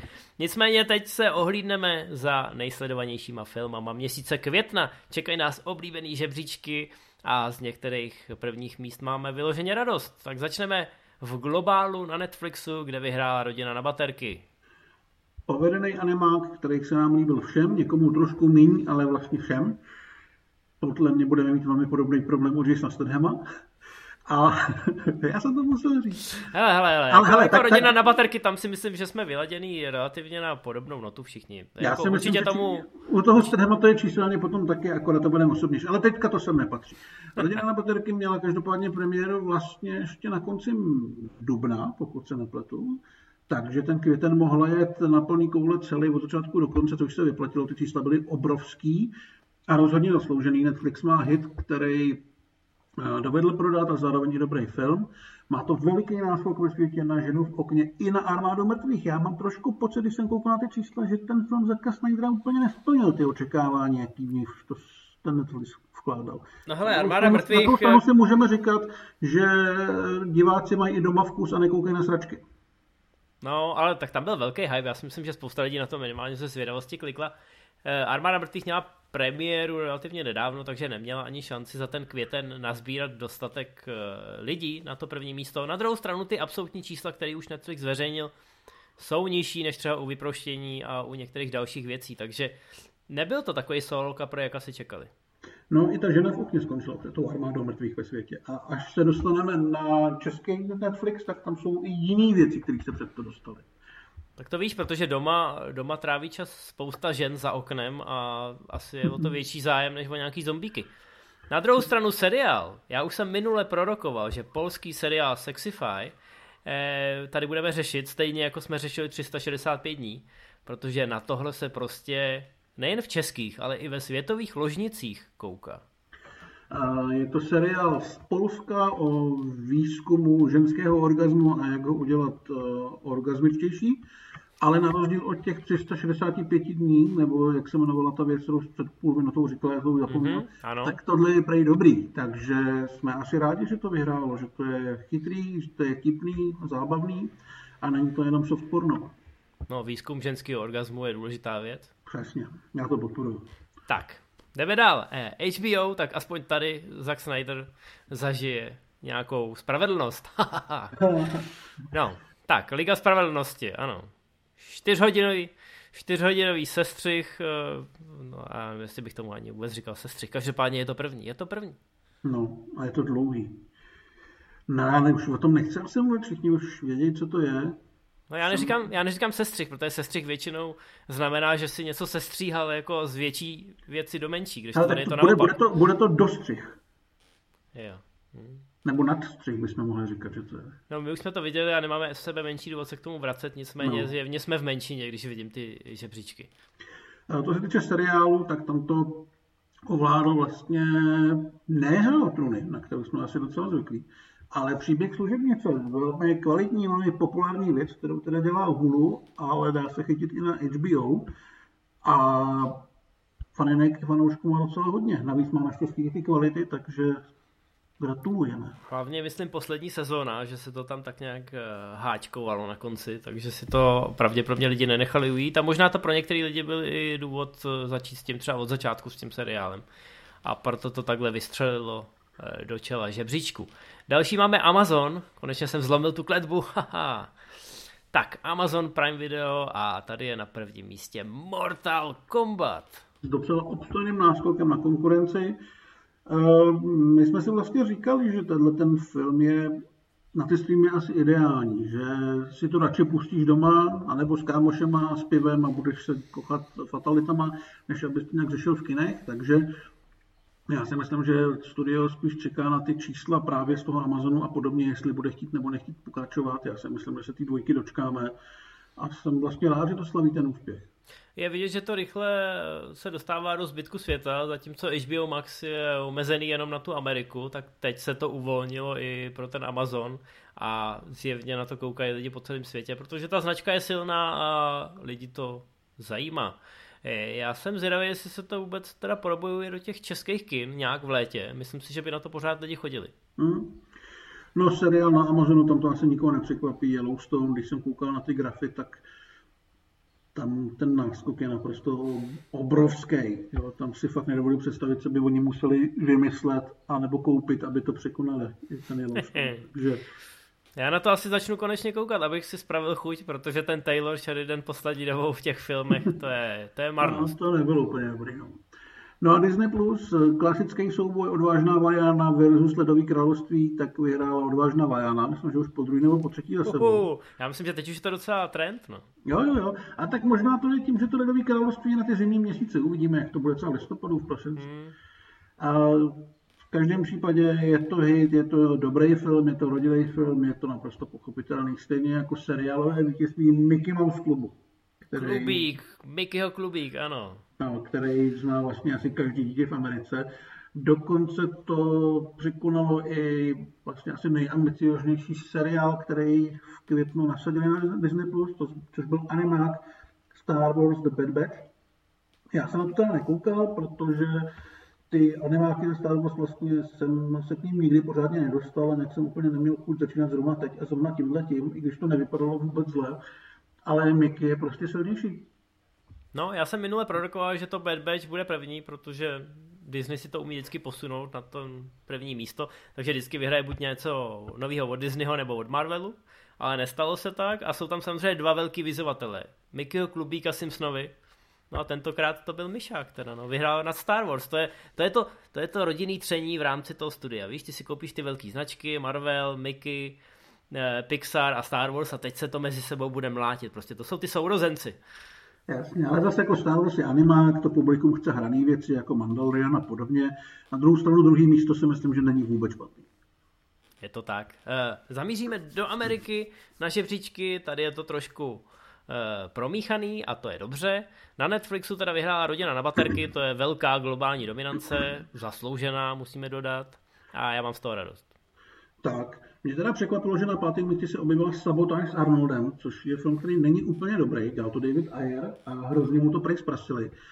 A hlavně byl naprosto neúspěšný, když šel před těma nevím, deseti nebo kolika roky do kin, ale asi když na Netflixu v Americe se objeví obrázek Arnolda skrchnout, tak se lidi kliknou. Takže já jsem vlastně rád, že se k tomu, i když ten film nějak extra rád nemám, že se k tomu zase ty diváci nějakým způsobem dostávají. A hlavně na to koukají fanoušci Ligy Spravedlnosti, aby mohli na dalším srazu řvát Air cut, Air cut. Protože sabotáž by se asi zasloužila víc než no, uh, ta Suicide Squad. Hmm. No, eh, seriály. Hele, došli jsme k tomu. Já jsem minule slíbil, že zjistím, co je Coco Melon. A víš to? A říkal jsem si tak, hele, a co když tam žebříčku nebude, tak bych to musel říkat úplně off topic někde, že jo? Ale američani nás zachránili, Kokomelon je tady. A mimochodem na český Netflix za chvilku přibude třetí sezóna Kokomelon. Hele, Kokomelon, Kokomelon není žádná bájná postava, ale jsou to takový edukativní animovaný videa, eh, kde se řeší jako nějaký různý početní úlohy a je tam paní učitelka a jsou tam hra, hravý písničky. Eh, je to, jsou to takové ty věci, které někdy rodiče hledají na YouTube, Jo, že prostě scháníš od McDonald mm. Head Farm a prostě najdeš nějaký hezky, nebo někdy i nehezky animovaný video a to pustíš těm dětem a ty na to prostě pět minut koukají jako puci. Že úplně vidíš, jak se jim vypnulo v tom mozku něco a oni prostě jenom koukají na ty hejbající se barevné obrázky. Tak to je tohleto. Je to, eh, já nevím, kolik má ta epizoda, ale důležitý je, že oproti tomu YouTube je tohleto jako schválený nějakou komisí. Jo? Na YouTube občas můžeš taky najít kopulujícího Spidermana, eh, který zpívá od McDonald's Head Farm a když na to rodič omylem klikne, tak prostě pak najdeš dítě, jak eh, předvádí kopulační pohyby. To nechceš. Takže proto jdeš na Netflix a tam si pustíš něco, co je pro děti, co prošlo tím jejich dětským filtrem. A to je třeba zrovna Kokomelon. A co je to ti... konkrétně ten Kokomelon? No je říkám. Tam, je, ne, jako je to, ale je, je to, to něco jako... s tím pořadem nebo něco takového? Je to no něco jako... František z No ne, není to vůbec hraný, je to, je to animovaný. Ne, ale... jasně, jasně, ale je to co je Kokomelon jako, jako ta věc? Nebo to je název pořadu ve studiu, studio kamarád? Hele, je středa. 12. Aha. První středa v měsíci. Takže pokud v pozadí slyšíte jemnou sirénu, tak je všecko v pořádku. Nemusíte jít nikam do krytu. To se u nás v Česku děje. Nicméně, je to, je to animovaný, ale jsou tam i takovýhle ty vstupy, kdy prostě paní, animovaná paní učitelka říká něco dětem, Tomu rozumím, tomu rozumím. Jde o to, jestli ta paní učitelka se jmenuje Kokomelon, nebo jestli Kokomelon je něco, co můžeš mít na tričku, nebo si koupit nějakou figurku, která se Jo takhle, ty si furt myslíš, že jsem na to kliknul. No tak jsem si, že jo, jako, za první jsi to slíbil, za druhý máš malý koukal jsem, koukal jsem na 10 vteřin traileru bez zvuku. Jo, dobře, dobře. Abych dobře. zjistil, co to zhruba je a z toho, z tohohle úseku ti teď vyprávím svoje bohaté zkušenosti. Jo. Tak takhle, takhle zodpovědně já přistupuju k rešerším našeho pořadu. A možná, že to, co si řekl na začátku, na tom bude trochu pravdy. No jo, tak máš, máš, ještě... čas, do, máš čas do příště to zjistit. Máš ještě sirény? Ještě mám sirény, ale jsem taky. daleko. Tak počkáme. Tak, eh, tak co si myslíš, že by mohl být Kokomelon? No, jako já doufám, že je to nějaká... jako kakaový melon, že by to byl třeba jako melon, ve kterém je místo té červené dužiny, že by tam bylo kakao? Takže by to byl čokomelon. Jo, no. To zní jako nějaký dezert, který dostaneš v nějaký restauraci, která zamrzla v 80. letech. No ale on by to mohl být taky kokosový melon, že jo? Jako, že by vevnitř byl bylo kokosový a to by se vylilo, že jo? Kdyby... Já tě znám, já, já to chápu, ty se mě snažíš uh, dostat do té pozice, abych jako, aby mi to vrtalo hlavou tak moc, ne, ne, ne, já zjistit. se pokouším, já se pokouším zabít časně přestane řvát sirena. Já to dělám ještě- pro tebe. Jo, no jasně, jasně. Tak kokomelon. He, tak napište nám do redakce. A já to asi zjistím. Dobře, já se teda hecnu a podívám se na jednu epizodu a příště si dáme takovou malou recenzenskou vložku. Když to bude jakž takž dobrý, tak to doporučíme. Dáme to v rámci doporučení pro rodiče s dětma. A když to bude hodně špatný, tak budeme dělat, že to neexistuje.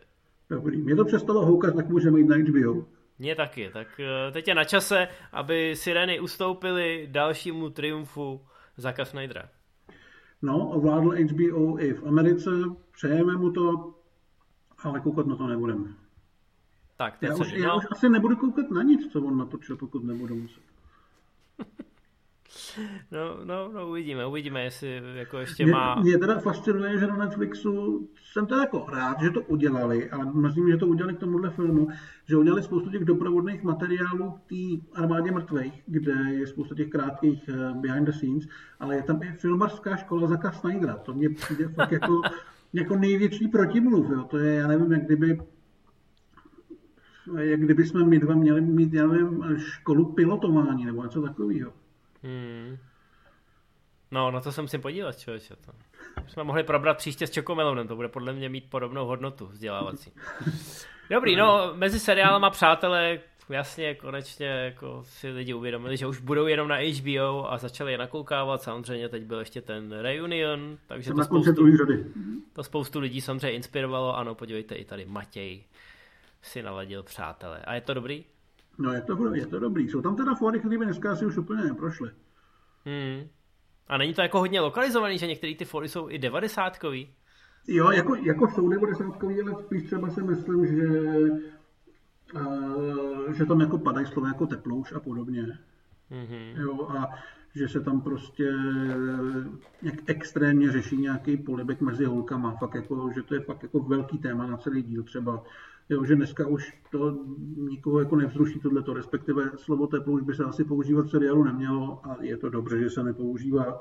A holky by se asi měly líbat. Ano, já jim v tom bránit nebudu. A kluci můžou taky, k čemuž tady teda taky došlo na konci druhé řady. Ale uh, spíš to jako ukazuje, jak před těma 25 lety ten svět byl naladěný trošku jinak, ale pokud to myslím jako někoho urazí a rozjede tu nějakou cancel culture, tak je to debil. Tak, výborně, jdeme dál na Amazon Prime Video. a tam máme, tam máme film, který máme rádi, já ho mám rád. Máme radost, máme tam Nobodyho. Já mám, velké rado, mám velkou radost, že vyhrál nikdo. No, nikdo to nevyhrál, nikdo to vyhrál. nikdo porazil, porazil dokonce tichý místo, který na druhém místě lidi asi se chtěli trošku připravit na tu dvojku, která je v amerických kinech. Ale Nobody byl lepší a silnější a máme radost, i když jde k nám do kin na konci června. Já se na to určitě zajdu, já se na to moc těším. Hmm. A No, to uděláme nějakou hromadnou návštěvu, protože... tak, tak. A je to super, veselé násilí s Bobem Odenkirkem si našlo svoje diváky. Rozhněvaný muž Bob Odenkirk. Viď? To nemá konkurenci. Hmm, No, já jsem to už jako viděl dvakrát, tak konkurenci to má. Takhle rozhněvaný podle mě letos nikdo nebude. Mě hrozně mrzí, že čím jsi starší, tím máš nejenom horší vtipy, ale i horší vkus. Dobrý, tak jdeme na Kevina Costnera v Yellowstone, protože ten konkurenci opravdu nemá. No, ale mluvíme o tom po každý, mluvím o tom po každý dvakrát, já už fakt jako bych chtěl říct prostě Yellowstone a jet dál, já už nevím. Tak jo, Yellowstone a jdem dál. Máme tady Disney Plus a je tady úplně stejný řádek, jako byl ve světových žebříčcích a já nevím, jestli si byl jenom línej a udělal si copy-paste, nebo jestli je to opravdu tak? No jo, to já už se taky nepamatuju. Ale, Aha. ale ono by to asi dávalo smysl, protože to Disney Plus zas tak moc jako nikde není, že jo? No jo, je to pravda. Ale jsi si jistý, jo? Ne, já si právě jistý nejsem a teďka jenom jako se snažím nahnat čas, aby... Dobrý, tak eh, já bych mohl třeba vyprávět o... No, o tom vlastně mluvit nemůžem. No. Uh, já, už to, já už to mám a v Americe na Disney Plus vyhrála odvážná Vajana a Mickeyho Klubík, ze kterým je Wars The Bad Batch, tak, Bad Batch, takže to mám určitě dobře. Takže je to úplně stejný? No je to úplně stejný. Pokud jsem to neposlal, když jsem to dával jako ty první žebříčky. Deja vu. Ne, to, to já ti věřím, ty seš, ty seš solidní a velmi, velmi spolehlivý. Tak, jo. jdeme na český žebříček, kde je samozřejmě rodina na baterky opět, a opět je to super, a polský seriál Sexify, to bylo úplně jasný, protože Češi, Češi jsou na tohle téma ženského orgazmu, bych řekl, docela za, zatížený. Přesně tak, navíc potřebujeme podpořit uh, sousedy a jejich kinematografii, ale tady bylo to, co jsem se chtěl zmínit v té armádě mrtvých, že u nás skončila tuším pátá nebo šestá a před ní kromě ženy v okně byl i ten horor uh, s Amandou Seyfried, Hmm, co jsme viděli, co, co jsme slyšeli? A dokument uh, Attila o slovenském MMA no, zápasníkovi. Takže Dave Bautista dostal na kokos od, od slovenských mlátičky. A samozřejmě je to lokální téma, takže to u nás mělo výhodu. Já si myslím, že na, na Atilu někde jako jinde moc asi nekoukají, což dává smysl. No, ale, no, ale, úspěch. ale je to určitě velký úspěch. To jsem nečekal, jakože až takhle zaboduje. No výborně, a co máme na HBO Go? Já teda vidím, co tam máme, ale vlastně nevím, jestli si ten film dokážu správně zařadit. No je to film Děda postrach rodiny, ve kterém hraje Robert De Niro a, a, a je to takovej, eh, je to komedie o tom, jak se děda musí přistěhovat ze svého bytu ke svý dceři a hlavně k vnukovi, který ho hrozně žere, vím, že když zjistí, že děda ho tak trochu jako vykýbluje z jeho pokojíku, tak začne válka ale mm, myslím si, že to je jako ideální rodinný materiál, to na co kliknout, pokud je to ještě dabovaný, já předpokládám, že jo, tak si myslím, že to je jako věc se slavnýma ksichtama, s tématem pro malý i velký, takže vlastně mě ten úspěch nějak extra nepřekvapuje. Když ten film, co jsem slyšel, není žádný zázrak, ale taky to není úplný průšvih. A v kinech se to myslím moc neohřálo, protože to zkoušeli pustit těsně před koronou, když už se to tak nějak jako zavíralo a do kina už se moc nechodilo. Takže velký úspěch asi na HBO, aspoň u nás. Hmm, tak paráda, no a pak samozřejmě mezi seriálama jsou přátelé, na který teď Matěj kouká, takže přispívá vlastně k tomu prvnímu místu. Přesně tak, dělám, co můžu. A to je pro dnešek všechno. Po hodině 20, což je no. přesně no. stopáž, kterou jsme zamýšleli, tak eh, se s váma můžeme rozloučit. Bylo to dneska trochu delší, ale my jsme se na vás vyloženě těšili a těch typů bylo hodně.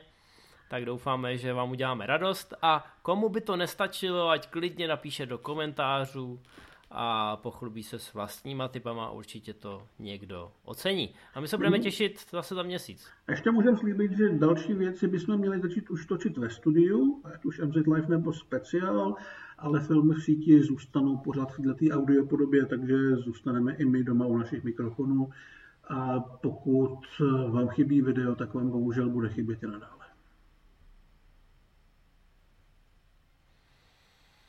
Tak ale díky tomu, že je to podcast, tak my se tady můžeme vyloženě rozkročit, eh, nejen před kamerou obrazně, ale i co se týče stopáže, sami to teď vidíte, my jsme opravdu zamýšleli, že to bude mít standardních 45 minut, ale vlastně nám vůbec nevadí, že je to dvakrát delší, protože my jsme se tady s Matějem hezky popovídali. Nakousli jsme nějaký velký filmový témata.